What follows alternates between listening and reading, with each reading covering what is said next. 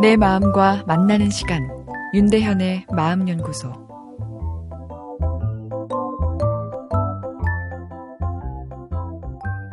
무언가 목표에 다다를 때쯤 항상 스트레스 같은 병으로 몸이 아프다는 우리 물어보세요 게시판의 사연입니다.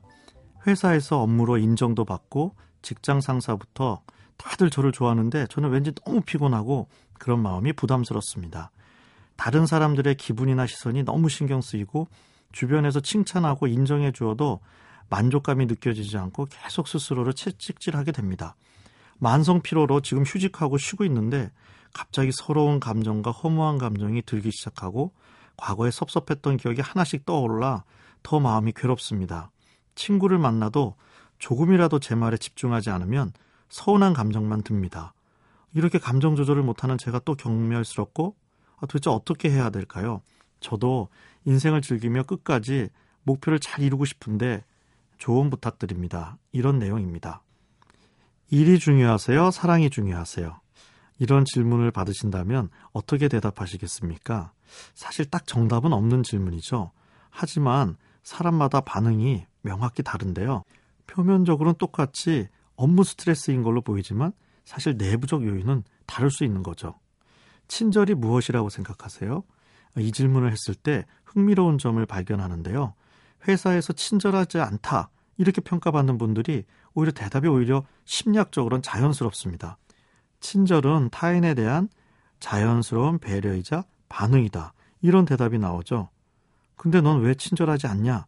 되묻고 싶지만 참게 되는데요. 그 친절하지 않은 사람 중 열이면 아홉은 자신이 친절하다고 생각하고 있기 때문이죠.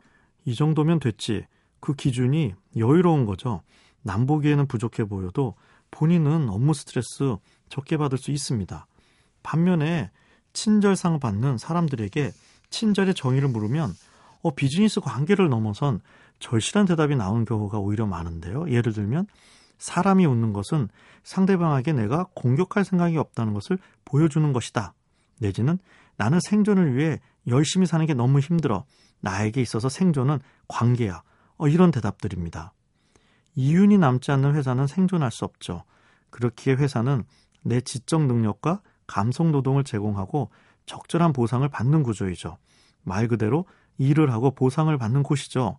그런데 일보다 사랑, 즉 관계 자체가 더 본질적인 욕구인 경우에는 더 쉽게 지칠 수밖에 없습니다.